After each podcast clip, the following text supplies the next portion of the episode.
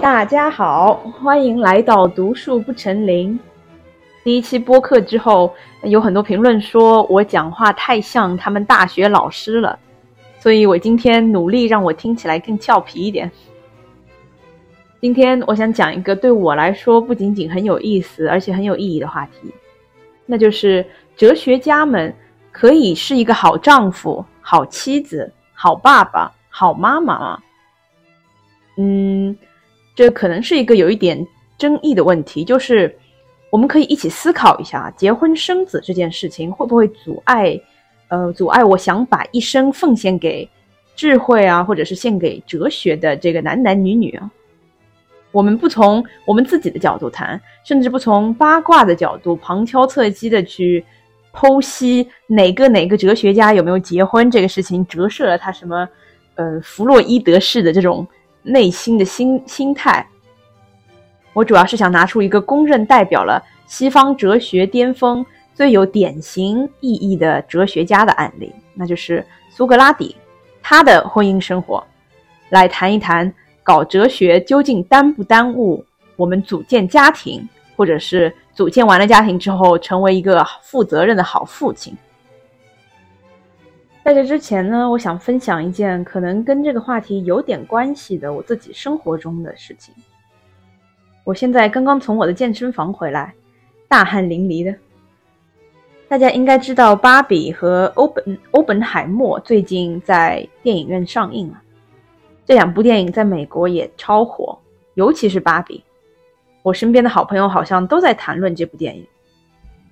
我的健身房呢，也蹭了这个热度。在电影上映的这个周末，开了好几节，呃，一个小时的芭比健身课，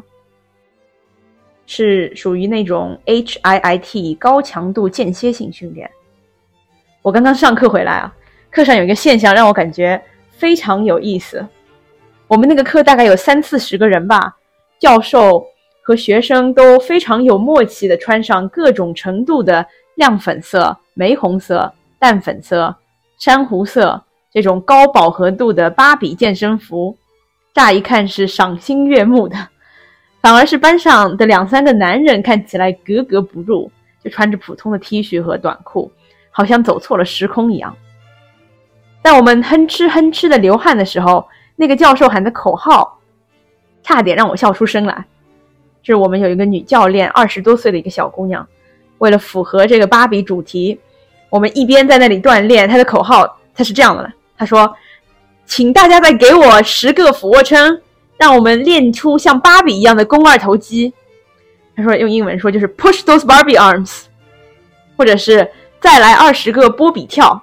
向芭比的腹肌看齐。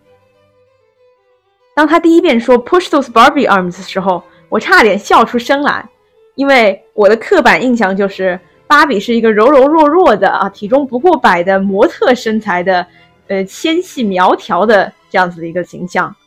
芭比顶多去跳一跳芭蕾啊，她做的动作也是极小幅度的。说实话，我无法想象一个做俯卧撑的芭比，或者是一个在波比跳的芭比。所以，这个老师在残酷的让我们做芭波比跳或者是俯卧撑的时候喊这个口号，搞得好像我们在这里历尽千辛万苦就是为了成为芭比。那一瞬间，首先让我感到有一点愕然。因为它不符合我脑海里的，嗯，芭比的形象，她不是一个健壮，呃，或者是强壮健美的女性形象。但是想一想之后呢，嗯，我也我觉得老师他讲这个话背后的逻辑，其实跟那个芭比电影背后的逻辑很像，就是对于我们这一代从小玩芭比长大，在小姑娘时期把芭比当做完美女性代表的女生来说，如今芭比这个资本主义。呃，资本主义包装后诞生的这样子一个产品，已经成为了多元的、有蓬勃生命力的、给予女性力量的形象代言人，而不仅仅是小时候那个代表西方，呃，甚至是父权社会里单一审美的这样子一个金发碧眼、呃模特身材的女性形象。所以，如今我们走在大街上，也会看到很多女孩子会对彼此笑眯眯的说：“Hi Barbie，Hi Barbie。”我觉得这是一种，嗯，怎么说呢？让我让我让我会心一笑的女性主义吧，就是我每天在健身房里咬牙切齿的流汗吃苦，不是为了像男性一样有力量，像男性一样长出肌肉，而仅仅就是因为有力，为了有力量，让我的身体可以成为它最美、最健康、最有功能性的状态。那从这个角度说，老师跟我说，你再给我十个波比跳，或者是你再给我做多少个卷腹，向芭比的腹肌看齐，就是一种跟变成男性或者是跟男性比较毫无关系的，不带有性别对立的女性主义。如今的芭比可以是身材窈窕的模特，也可以是能做波比跳的健身女健身女孩，也可以是性感丰腴。风姿婀娜的肉肉的女生，那我刚才在三十五度的大夏天在健身房里哼哧哼哧的跳操的目的，甚至都可以是为了成为芭比。那让我把话题从芭比引回我今天想谈的主题啊。我们现在从最肤浅，也就是从外貌的角度上来看的话，我相信所有受过教育的人都会同意，芭比如今的芭比可以成为她想成为的一切。那个芭比电影的口号不就是 “Barbie can be everything she wants”？就差不多是这样。我其实也不，其实也不是很记记得是什么。芭比如果保持思考，保持阅读，保持对人类的人性的拷问，嗯，甚至芭比可以成为哲学家。那我今天想谈论的这个问题就是，哲学家的生活、哲学生活和家庭生活之间，你说有有矛盾吗？我相信所有点开我的播客的你，都是热爱知识、想要在闲暇状态下，希望能够获得智慧的男人或者女人。嗯，我也是这样的人，所以这个一直盘旋在我心上的问题，或许你也曾经思考过，或者正在思考，那就是，你说像咱们这种渴望思想独立的人士，嗯，要不要结婚呢？能不能结婚呢？婚姻是不是我们独立的坟墓？还有再退一步，即便真的结了婚，我们能不能要小孩？那生小孩、养小孩，是不是和过一个精神富足、保持思考的生活是相悖的？今天我就想讨论一下这些问题。嗯，我也知道，在我们中国社会中，婚姻是一个非常复杂的社会问题，而且没有办法离开来自家庭、亲戚和父母的压力。但是我可以很确定的一点是，你现在肯定是一个人在听我的播客，再不济你也一定是和一个三观跟你差不多的朋友一起在听这个播客。在此时此刻，你可能会催婚的爸爸妈妈或者是七大姑八大姨，一定没有虎视眈眈的盯着你，所以我们就暂时忽略一下中国家庭、中国亲戚压力这个存在，我们从一个个体的角度。来探讨一下婚姻生小孩这个问题。具体来说，我想在这一期提供一些西方哲学家的视角，看看这帮平时我们拼命阅读、钻研、所谓站在人类智慧巅峰的男人们是如何看待婚姻和生小孩问题的。前景提要啊，他们做出的选择是绝大多数中国家长完全不能接受的。所以你最好不要跟你妈妈推荐我这期谈论了什么内容。再说一个题外话，你可能知道我二十三岁就已经结婚了，而且好几年了，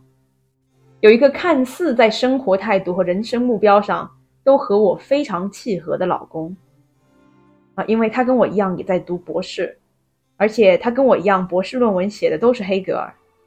他甚至看起来比我更热爱学习，更像一个书呆子。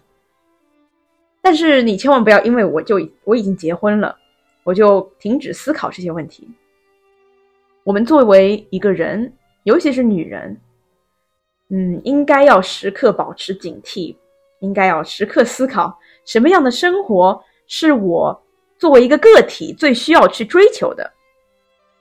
啊，换句话说，男人是可以甩的，再好的男人，第二天出门可能就被车撞死了。如果这个事情发生了，我想我绝不想成为传统小说电影里那种丧夫之后就哭唧唧的人生崩塌、生活不能自理，然后天崩地裂的悲情女寡妇。虽然这听起来很残酷啊，因为在婚姻美满的时候，我竟然已经开始思考我老公暴毙，我能否冷静的继续活下去？OK，我承认这真的有点残酷，而且对婚姻美满可能也没有什么帮助。但是不愿意面对生活的无常，难道不是一种盲目吗？对此，我完全同意十七世纪法国哲学家蒙田啊，呃，Montaigne，他的随笔集里面说的一个重要观点，那就是探索哲学的本质就是学习如何死亡。用哲学的态度去面对人生，对我来说，就是用一个平静的态度，接受你身边的一切深爱的事物都最终将离你而去，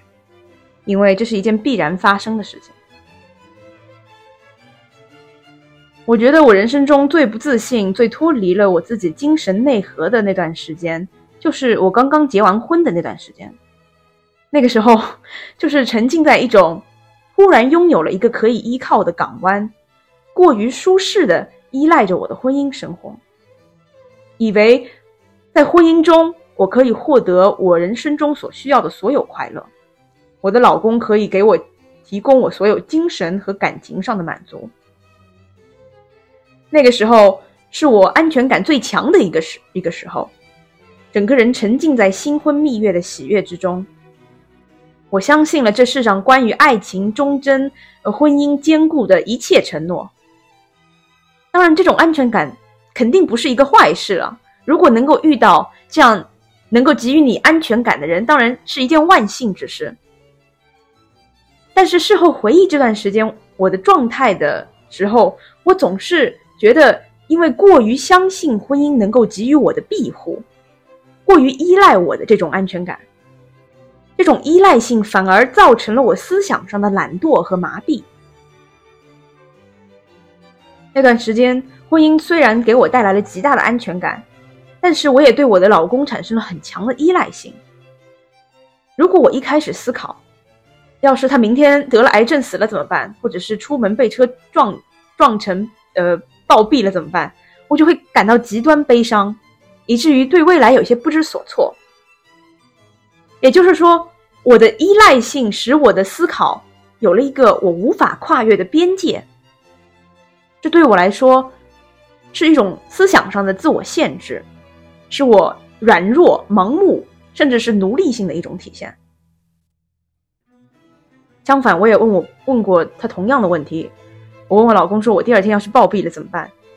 他自始至终给我的回答都是非常统一的。他说：“我会为我失去了我最好的朋友默默哀悼痛心，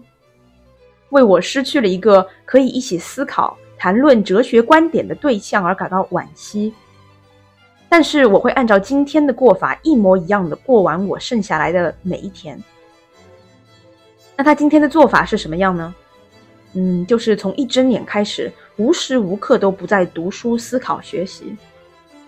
他说他今天是这么过的，明天也会这么过，在余生的每一天，他都会尽力这样子做，不会因为这点不会因为我的生死而改变。啊，这也听起来非常残酷，当然不是一对刚刚新婚的小夫妻应该对彼此说的话，但是同时也非常亲情和逻辑自洽。从他的角度来说。换句话来说，你要是问新婚时候的我，哲学和婚姻哪一个更重要？知识和道德哪一个更重要？我会毫不犹豫的选择婚姻和道德。也就是说，我会毫不犹豫的做出在以下播客内容里我会介绍的这些哲学家他们所选择的相反的答案。为了更详细的去探索我在播客一开始问的这个问题。接下来我会从苏格拉底的角度来出发，谈论一下哲学家究竟能不能结婚生子。当然，从历史角度来说，苏格拉底肯定不是唯一的一个反面例子啊！历史上有很多很多哲学家，可以说是绝大多数功成名就、公正非常伟大的哲学家、思想家，都是非常糟糕的丈夫或者父亲，甚至是母亲。随便举个例子。卢梭，Jean-Jacques Rousseau，十八世纪欧洲启蒙时代末期非常重要的一个法国哲学家。他不光写了《社会契约论》，还写了一本18世纪欧洲关于家庭教育最重要的哲学著作。啊，就是这么一个教育家。他一生中有五个孩子，他把其中的每一个孩子一出生就抛弃在了孤儿院的门口，就是直接把小孩送给政府抚养了。那不要以为这么绝情的事情只有男人才做得出来啊！我完全相信，嗯，历史上一些呃有名有姓的女性思想家也也能够这么残忍。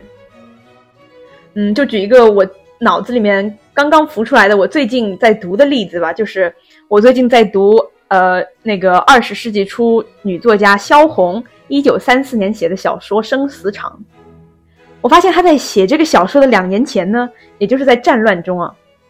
他跟萧红跟萧军生了一个女婴，然后一出来，萧红就这个母亲啊就很残忍的在医院里面把他的小孩给送人了。那他本质上做的事情跟卢梭其实没有区别，所以说我今天谈论的这个话题可能在男人中更为普遍，但是我相信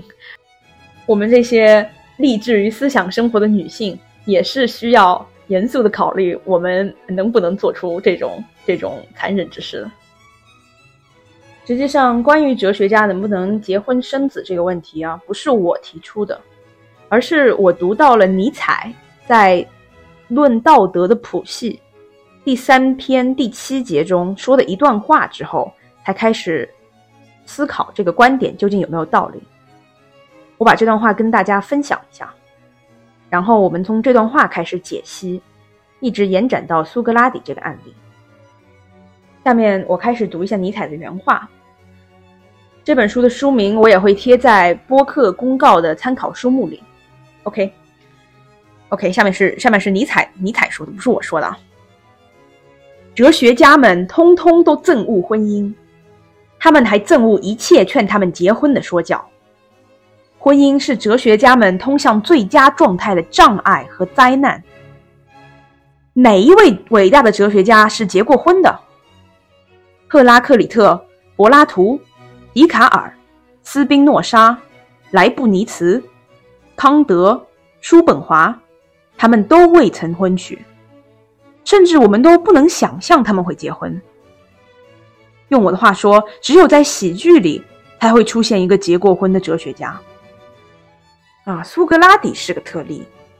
阴险的苏格拉底玩世不恭的结了婚，好像正是为了证明我那句话。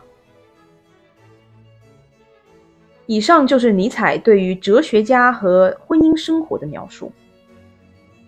那我们就先从尼采口中的特例说起。苏格拉底，尼采他的原话是：伟大的哲学家没有一个是结过婚的，除了苏格拉底。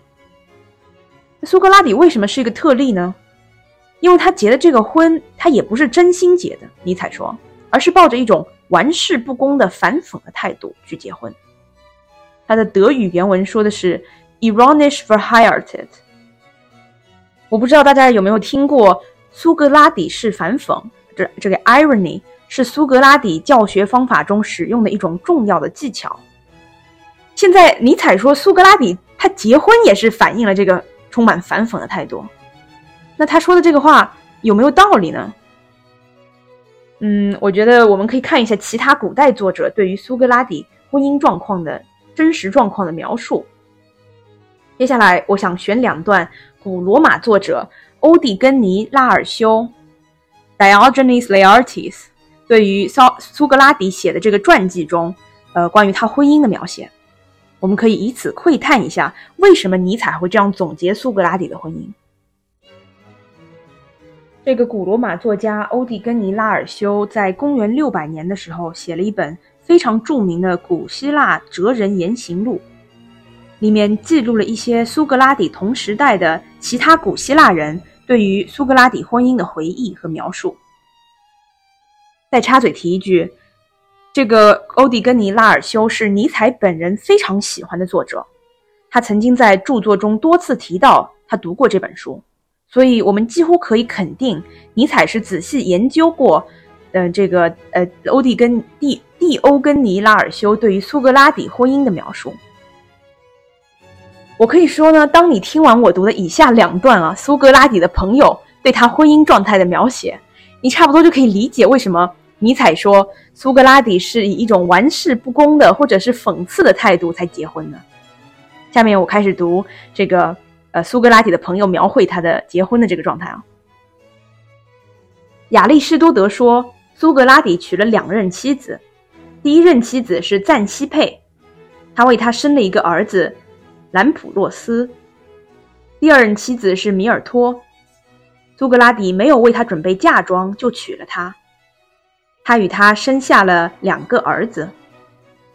其他人认为米尔托是他的第一任妻子，而有一些希腊古希腊作家，包括萨提斯勒。萨提勒斯和罗德岛的希罗尼穆斯，则认为这两个女人同时都是苏格拉底的妻子。他们说，当时雅典缺少男人，于是为了增加人口，雅典通过了一项法令，允许公民娶一个雅典女人为妻，并与另一个女人生子。苏格拉底因此就这样做了。我在这里插一句嘴啊。那那我们分析一下刚才这段话，这个其他作家他说了什么呢？他们说苏格拉底结婚就是为了满足他国家给他的号召。他那个雅典说：“哎呀，我们现在人口不够了，一个男的可以娶两个女的了。”然后呢，苏格拉底就乖乖的为了响应雅典国的号，雅典这个城邦的号召，娶了两个老婆。这个描述说明苏格拉底是一个极其爱国啊、尊重国家生育指标的好公民啊。这个国家缺乏年轻男人，为了增加人口，于是允许这个雅典男人，嗯，在有老婆的前提上跟别的女人接着生小孩。然后苏格拉底就积极的响应了这个号召，乖乖的在他的第一任老婆赞西比之后又讨了一个老婆，又生了又生了好多小孩。这个就说明呢，他他的婚姻不是因为什么爱情的忠贞啊，男人的责任啊。就是纯粹为了国家对于增添男丁的兴趣，好公民苏格拉底，他讨了两个老婆。好，我们接下来读第二段，我觉得更经典的，主要是描绘苏格拉底和他非常为人熟知的一个老婆赞西比之间的关系。这个赞西比呢，我觉得你要了解一下，是西方哲学史上最著名的一个泼妇了，因为他这个赞西比啊，对于苏格拉底真的是。非常非常的不礼貌，整天在公共场合打骂他。我下面来读一读，呃，苏格拉底的朋友是怎么描绘这个赞西比和苏格拉底的关系当赞西比先是骂他时，这个他说的是苏格拉底啊。当赞西比先是骂他时，然后又用水淋他时，苏格拉底的反驳是。我不是说过赞西比雷声一样的骂声会以雨声结束吗？当阿西比德斯，阿西比德斯就是苏格拉底的朋友，他是雅典当年公认的最帅小伙子和富二代，是一个彻头彻尾的苏格拉底小迷弟啊。所以说他当然呃看不惯这个苏格拉底的老婆整天在公共场合欺负他，于是呢，这个阿西比德斯就跟苏格拉底抱怨赞西佩的赞西比的责骂声真的是令人难以忍受。那苏格拉底是怎么回复他的呢？他说不。我已经习惯了，就像风车轱辘持续发出的响声一样。然后苏格拉底又问这个小他的这个小迷弟啊，他的朋友阿西比德斯：“你介意鹅的叫声吗？”阿阿西比德斯说：“不介意啊，因为鹅给我带来了鹅蛋和小鹅。”这个时候苏格拉底说呢：“那我也不介意赞西佩的叫声啊，因为他给我带来了孩子。”大家听一听啊。苏格拉底把他的老婆赞西比和鹅进行比较，因为他的老婆给他带来的小孩就像是鹅蛋一样，所以他不在乎他的老婆在嘎嘎嘎的在大庭广众之下对他进行辱骂，这是一种非常畸形的婚姻关系。接着来，在公共集市上，当赞西比把苏格拉底的外衣从背上撕下来时，他的熟人劝他要还手，然后苏格拉底怎么说呢？他又这样阴阳怪气地说：“是的，我的老天！当我跟赞西比打架的时候，我们每一个人都可以一起加入到这个战斗中。大家可以为我加油，说去吧，苏格拉底，干得好，赞西比。他还说什么呢？他说他和泼妇生活在一起，他和这个泼妇生活在一起，就像是热爱烈马的骑手一样。正如这些骑手要操纵、掌握、应付烈马的这个特性个性，苏格拉底他也要如此的去跟赞西比相处。那我想选读的来自欧根尼拉尔修关于苏格拉底的描述呢，其实就是这两段。我不知道尼采有没有读过其他关于拉呃苏格拉底的描述啊，但是这本书基本上是古希古罗马时期流流传下来的对于古希腊哲学家最权威的传记。我不知道你们是不是也跟我一样，在读完这两段之后，你就开始有点理解。为什么尼采会说苏格拉底是抱着一种玩世不恭、阴阳怪气、反讽的态度才才结婚呢？因为我们从这个欧根尼拉尔修关于苏格拉底的描述中可以看到，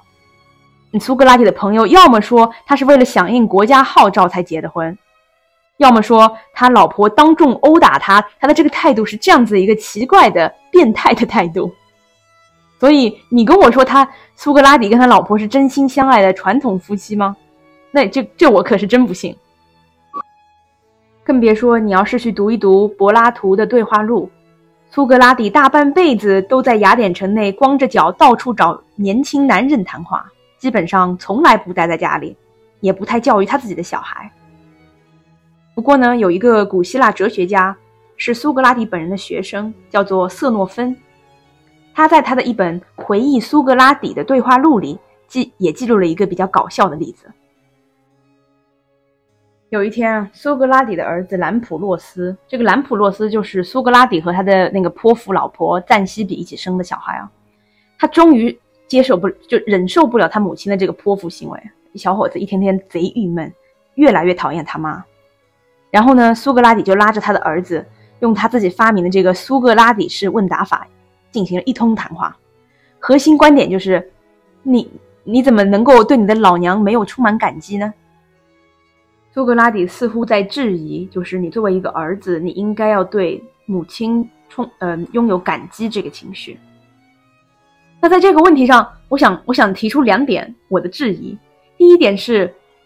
苏格拉底本人从来没有在已知的所有谈话录中直接跟他的老婆说过一句话。也就是他和他的老婆赞妻比，好像是没有没有从来不会进行任何一对一的沟通的。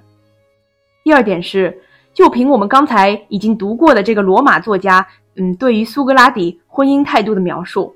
他你跟你的朋友把你的老婆比作一个比作一只鹅，你老婆给你生孩子比作一只鹅在下蛋，就这个态度，你儿子。呃，跟着苏格拉底耳濡目染的在模仿他在公共场合谈论他老婆的这个态度，他能对他妈妈有足够尊重吗？对吧？反正苏格拉底教育他儿子的这个对他妈妈的态度，一定不是东方人的小道。就是从苏格拉底这个西方哲学的源头开始，西方人对于哲学家的婚姻观还有家庭观的态度，就。跟我们中国传统的一些孝道观念差距非常天，简直是天差地别。大家要是对这个话题感兴趣的话，可以去看一下呃瑟诺芬的《苏格拉底回忆录》中，他跟他的儿子究竟是怎么谈论他老妈的。嗯，我拿苏格拉底做案例呢，其实是想引出这样子的一个核心问题，那就是哲学家可不可以是好老公、好爸爸？从政治哲学的角度上来说，这个问题其实跟一个更尖锐的问题息息相关，那就是哲学家可不可以是一个好公民？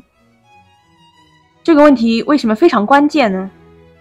因为苏格拉底啊，这个西方思想史上的圣贤，当时就是被雅典陪审团判了死刑。那他为什么会被判死刑呢？就是因为雅典人说。他作为一个哲学家，是一个很不好的公民，很不尽职的公民。今天我想谈论的话题，看似是一个比较轻松的话题，但是实际上和苏格拉底哲学家苏格拉底是不是一个好老公、好爸爸这个问题直接相关的另外一个问题，就是哲学家可不可以做一个好公民？然后这个问题呢，也是仅直接关联到了苏格拉底之死，因为苏格拉底是一个可以说在西方哲学史上最纯粹的哲学家。那所以通过他呢，我们可以看清楚这个问题的本质。如果哲学是对真理的执着的、纯粹的、不顾一切的追求，那所有其他责任义务关系，对这种崇高的追求来说。难道不是一个累赘吗？哲学对苏格拉底来说不是一份朝九晚五的工作，你甚至可以说每一个哲学家都是自愿九九六或者是零零七的。热爱智慧这一份志向不是一份职业，不是你可以下班了然后关掉大脑就可以回到家庭生活中陪小孩一起玩耍的这样子的一份工作。我最近在帮我的朋友带他三岁半的小孩啊。我发现带小孩极大一部分的时间就是陪他们，就是陪他们站着，消耗精力，寸步不离的就在那儿陪他玩，就坐在那儿，等着小孩把精力完全消耗完毕。我朋友跟我说，他每天都要花两三个小时遛娃才可以，如果遛的时间不够的话，回家又要陪他们一起玩。所以在生小孩之后，他就意识到，生小孩之前他有多少大把大把的时间都是属于他自己的。那现在我们大家经常说做母亲是一份全职的职业，我我不同意这个观点。我觉得这都已经不是一份传统的有上班下班之分的职业了。职业是有工作时间限制的。如果说做一个母亲非要和一个生活方式或者是人生选择相比较的话，我觉得反而作为一个母亲是和一做一个哲学家最相近的。这两份都是需要你一睁开眼就为此忙碌思考，影响你生活中做的每一个片段的每一个决定。你甚至可以为此牺牲你人生、你的生命的这样子的一个生活态度。当然，我在这里说的哲学家不是哲学教授啊，我的我说的是古典意义上的哲学家，就像苏格拉底这样。那苏格拉底又做了什么呢？他其实只是做了任何一个母亲都会为他小孩做的事情。那就是他为了他选择的这种生活方式，牺牲了他的生命。我相信任何一个真正意义上的母亲都会为他的小孩做这样这这个事情。那话说回到我们一直在思考的问题：人的一生可以同时做两份完完全全吞噬了你的自我、消耗你一切的精力吗？这这同时做这两份选择吗？你可以同时做一个母亲和一个苏格拉底式的完全投入的哲学家吗？你可以同时为了两种不同的生活方式奉献你的生命吗？我再说第二个，嗯，为什么哲学家和顾家的人这两件事情可能是有矛盾的哲学观点？第二个解释呢，也是源自柏拉图《会影片》中非常核心的一个论点。这个论点在柏拉图很多作品，尤其是他最重要的作品《共呃理想国》中是贯穿自始至终的。这个观点呢，就是。对于一个哲学家来说，他的一生的追求，他对真理的追求，从柏拉图的观点来说呢，是人对于至善这个词的定义。那至善是怎么是什么意思呢？就是从英文说就是 the good，用古希腊语说就是 kalos，用拉丁语说就是 sunum bonum，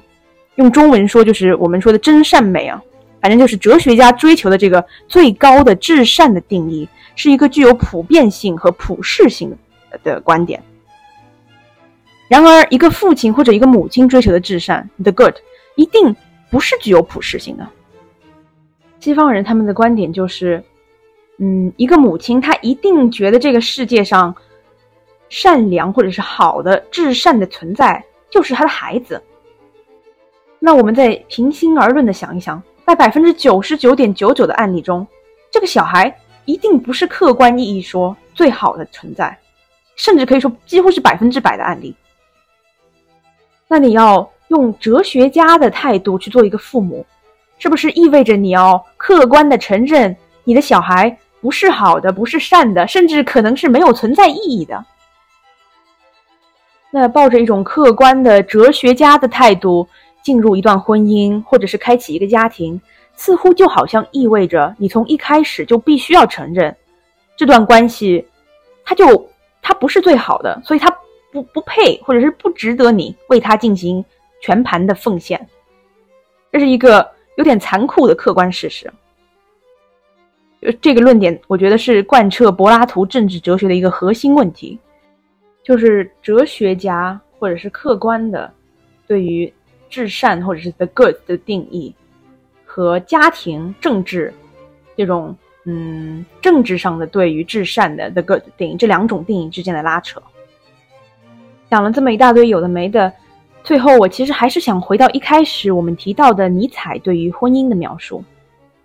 尼采说：“哲学家们通通都憎恶婚姻，他们憎恶一切劝他们结婚的说教，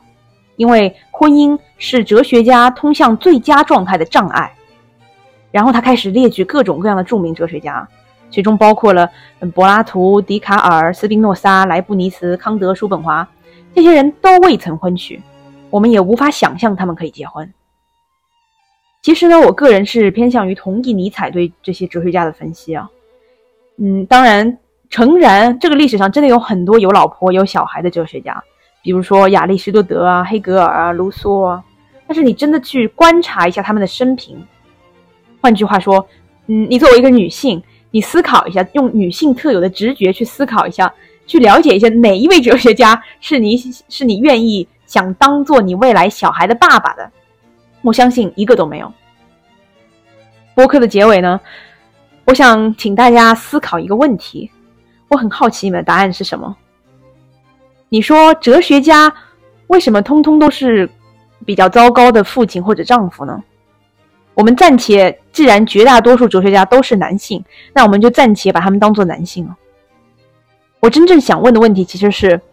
你觉得他们对于哲，他们对于家庭生活的心不在焉？究竟是出于一种极度的自私呢，还是一种极度的无私？当我们指责一个人十分自私的时候，我们一般是在指责他过于利己而不利他，把自己的利益横架在别人的利益之上。从某一个角度来说，像我刚才提到的苏格拉底或者是卢梭，他们可以是极端自私的，他们过于投身于他们的哲学追求。